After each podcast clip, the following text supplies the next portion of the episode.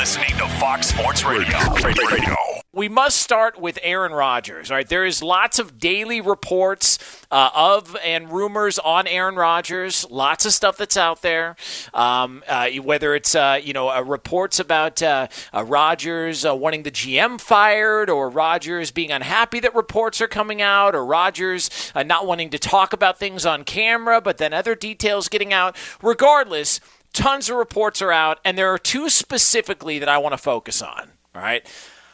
And I'll just say this I believe if Aaron Rodgers isn't responsible for most of these getting out, at the very least, that guy doesn't mind it. That's the very least of it. He does not mind this stuff getting out. Because, and I'll paint it to you like this if you're a truly a private person, if you are a private person, you like your privacy, you like to keep things close uh, to the vest, you're not one of these uh, go out and discuss it and do a bunch of uh, snap face uh, interviews and, and IG videos. and po- If you're truly a private per- person, the people closest to you know it. Those people know it. The people around you know how private you are and how much that privacy means to you. I'm a private person. My close friends know that and they act accordingly. They know the idea of a surprise party or a big uh, celebration or me going on Instagram or starting a Facebook page or whatever. That's probably not going to happen because it's not my thing. I'm a I, I, I like my privacy. I'm not into that stuff. Not my thing at all. And they know that. They know it because they're closest to me. Aaron Rodgers is a private person. We've all known this. He's got an issue with certain things getting out because he doesn't like that the narrative is controlled. We've heard stuff about his family, uh, that he doesn't get along with his family, that they've butted heads, and it's played out publicly. There was a story that came out years ago that Aaron Rodgers, in a sit down interview with Mina Kimes of ESPN, brought his own recorder and recorded the actual interview because that way, if he was taken out of context, he wanted to have proof that they had wronged him and therefore he could control the story. He's a private guy, man. He's not like he is not into all this stuff. Like he wants to keep that stuff close to his vest. And so when a report comes out today from Bob McGinn of The Athletic, and it says that Aaron Rodgers makes fun of general manager Brian Gutekunst and he calls him Jerry Krause in group text messages. That seems a bit strange. All right. Now, he doesn't like Gutekunst, uh, apparently they have, you know, this is a little friction they've had for a couple of years. But when it comes out that in group text messages he's referring to him as Jerry Krause, and by the way, uh, he's alluding to that because Jerry Krause is painted out to be a bad guy in The Last Dance, that fake documentary in which they kind of, you know, they kind of finagled some of the details and made it seem like it was a little bit more realistic than it actually was. But Jerry Krause was painted as the guy who chased Michael Jordan away. And Aaron Rodgers, referring to his general manager as that general manager, is alluding to the fact that he's chasing their Michael Jordan away. So if the report is true, how did this get out? Like, like how, how does something, like if you're a private guy, how does a text message chain with people you're close with get out and be made public? You've got an extremely private guy. Uh, uh, details of this conversation gets to the media, which means it's one of two things. Either you got a rat in your group, you got somebody who's going to dime you out at, at the drop of a hat. You got a, a, a, snake in the grass who's in your group reporting and giving details of a text message chain to reporters for The Athletic, or Rodgers is good with it getting out. It's only one of those two options. Either somebody stabbed you in the back or you were okay with the report getting out. The people closest to him know that his privacy means a lot to him. They know that's an extreme violation of trust. So why is it out? Because he's okay with it being out. Which means I'm more convinced now that any other point during this storyline and, and during what's happened since Thursday, I'm more convinced now Aaron Rodgers is done in Green Bay. I think he's done. I think it's never been more obvious to me that this feels like you're not going to fix it. All right. Brett Favre was on a podcast talking about, hey, man, when he holds a grudge, he's not backing off that grudge. It's over. Like he's like, like he does not want to go back to Green Bay. He has no interest in it. So the conversation now turns to how can you take advantage of it financially? And here on Straight Out of Vegas, we try and do our best. Now, don't listen to me when it comes to betting advice because I'm awful, absolutely terrible, and I admit it on the air. I talked about my 1 in 17 uh, prop bets in the Super Bowl a few years back Broncos Seahawks, true story, absolutely atrocious, terrible bets. But we do have Vegas experts here, and we've got Mackenzie who is in Vegas right now, ready to give us the latest on what Vegas says as far as Aaron Rodgers being a Green Bay Packer come week one. Mackenzie, what do the odds say? The yes on that bet, he will be a Packer week one for the Green Bay Packers, is minus 150. That's about 55%. The no is plus 105. That's about 45%. Okay, so they think that Aaron Rodgers is going to be back with Green Bay, but the odds have shifted to where if it if he wasn't in Green Bay, it's not that much of a surprise. It's pretty much a coin flip at this point. Yeah, so so that so that tells me that Vegas is starting to see the reports and that Vegas is starting to look around and go, "Hey, you know this all-time great quarterback? That guy's on the move." That like this guy is going to leave the Green Bay Packers, and it's at least it's at least worth betting on because right now it's a 50-50 coin flip proposition for Aaron Rodgers to not be a Green Bay Packer. And if you would have said that two weeks ago, if you would have said it three weeks ago, nobody's taking that money. Right now, Vegas is acting on the news that is out there, and as we've talked about on this show, when Vegas gets in front of stuff, that's when you need to pay close enough attention. Be sure to catch live editions of Straight Out of Vegas weekdays at 6 p.m. Eastern. Eastern, 3 p.m. Pacific on Fox Sports Radio and the iHeartRadio app. There were several quarterbacks that were taken in the first round of the draft. Trevor Lawrence, not a surprise, going to the Jacksonville Jaguars. The Jags have been uh, drafting Trevor Lawrence since about 2004. Uh, that was a that was a wrap. Uh, it wasn't even uh, part of the conversation really. Um, Zach Wilson, he goes to the New York Jets, but then you've got Trey Lance who goes number three to the 49ers. The Bears jump up to number 11. They take Justin Fields. And then you've got Mac Jones, who ends up with the New England Patriots. But Mackenzie, it brings us to the conversation about who's going to be starting for which team amongst those three quarterbacks when Week One of the season starts. So let's let's begin at the top with Trey Lance, who goes number three. You called your shot here on Fox Sports Radio last week. You said I believe Trey Lance is going to be the guy. Um, Trey Lance ended up being the guy for the 49ers, but Jimmy Garoppolo is still under contract. He's still on the roster. What do the odds say the 49ers starter come Week One? Is looking like. Now, these odds have moved since yesterday. Jimmy Garoppolo is the favorite, minus 275. You got to bet 275 to win 100 that he's going to be the starter week one.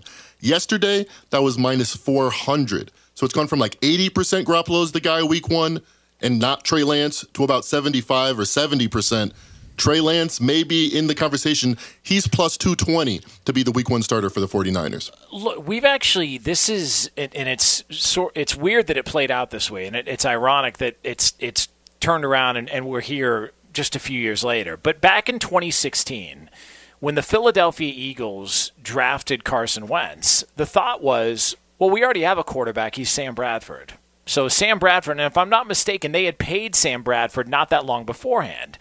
And so Sam Bradford was the quarterback for the Philadelphia Eagles, and they went up and moved up to number two, and they take Carson Wentz. Reportedly, Sam Bradford was pissed because he signed a contract.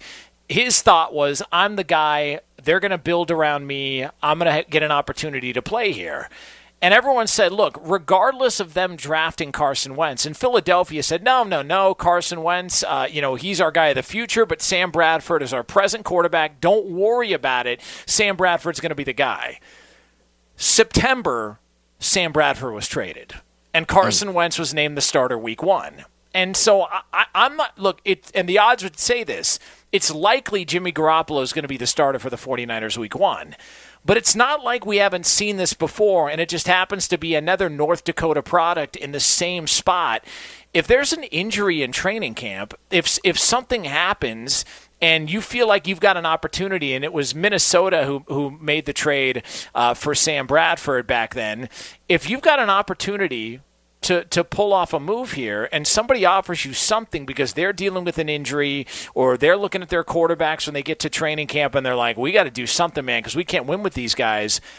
I, I still think there's a chance Jimmy Garoppolo's gone. I mean, and especially if Trey Lance performs at a high enough level and they feel like he's ready to go, I still think there's a chance, Mackenzie, that Jimmy Garoppolo could be gone. So maybe there is some value, and maybe the thinking in the money shifting and going all the way over to Jimmy G or, or dropping down to where it is, maybe some other people are starting to look at it and feel the same thing. Yeah, and you listen to Shanahan's comments. Yeah, he said there's no competition right now, but I can't wait to get Trey in here. I can't wait for OTAs and training camp. I can't wait to. I mean, he keeps talking about Lance like he wants to see him on the field soon. So maybe that's pushing these odds down as well. No, I, I, totally agree. All right, so so quarterback, quarterback starting odds week one of the quarterbacks drafted. We move from Trey Lance to Justin Fields, taken number eleven overall by the Chicago Bears. It is him. It is Andy Dalton. What does Vegas say the likely starter week one is going to be? Andy Dalton is the favorite week one. It's minus 160. Justin Fields is plus 160 to be the week one starter for the Bears. All right. I think it's almost 100% Andy Dalton's going to be the starter week one. Almost 100%. Here's why. Now, I, the the Bears have come out and said, "Look, ideal situation because Matt Nagy had uh, he was in Kansas City when they drafted uh, Patrick Mahomes. Alex Smith was a starting quarterback. Alex Smith had maybe his best season that year after they drafted Patrick Mahomes, and Mahomes didn't get in until Week 17 that year. And Kansas City had already clinched; they weren't playing for anything, so they were just resting Alex Smith, and that's why Mahomes got the start in Week 17." Otherwise, he wouldn't have started at all that year. Matt Nagy came from that. So they're going to want to delay getting Justin Fields into the lineup as long as they possibly can. So they've already said, perfect scenario, it plays out just like it does in 2017. I think Fields is going to get on the field earlier than week 17 that year because you've also got a coach who's going to be coaching for his job, a general manager who's probably going to be coaching for his job. If they're struggling and they need a spark, they also need to save those guys' jobs. And so Justin Fields is going to present hope for the future to try and buy them some time and give them another bite at the apple next year in Chicago and potentially being brought back both Ryan Pace, the general manager, and Matt Nagy, the head coach. But to start the season off, 100%. I think it's going to be Andy Dalton. As of right now, Andy Dalton's the better quarterback. Justin Fields is there. Uh, he, they're going to pr- prove that there is hope that that you know he's he's the guy of the future. But the Bears pulled this a year ago when they had Nick Foles and they had Mitch Trubisky on the roster. They let Mitch Trubisky be the guy because he was the more experienced in the offense. He was the guy that had been there longer, and ultimately they were waiting for the opportunity to put in Nick Foles. I think the same is going to play out here. I think I think that is a lock that Andy Dalton is going to be the starter week one. So that's the best bet we got we got for today. No, it's not. Don't don't even go there. No, it's not because uh, the, the, bet will now lose because if I call it a best bet, it's got no sh- no shot of happening. Uh, finally, and let's uh, and we wrap up after this. Mac Jones is in New England. Cam Newton, of course, is there. Mac Jones goes 16, or Mac Jones goes to the Patriots in the first round, number 15 overall what does Vegas say the likelihood and likely starter is going to be week one for the New England Patriots? This is shocking to me. The biggest favorite to be the week one starter out of all the quarterbacks we've been talking about, Cam Newton, minus 300 to be the week one starter, Mac Jones, plus 300 to be the week one starter for the Patriots. See, I, I actually think that's right on the money because – look, the one Bill Belichick has got ultimate job security, right? So he doesn't have to be in a rush. He doesn't have to be in a rush to put Mac Jones in. And Belichick isn't the biggest fan of playing rookies to begin with if you talk to enough people that have spent time around him. I think this makes all the sense in the world. I think Cam Newton's going to be the starter. I, I actually think if you could bet right now which one of these quarterbacks is not going to see the field in, in 2021 of the quarterbacks drafted in the first round, I think it's Mac Jones.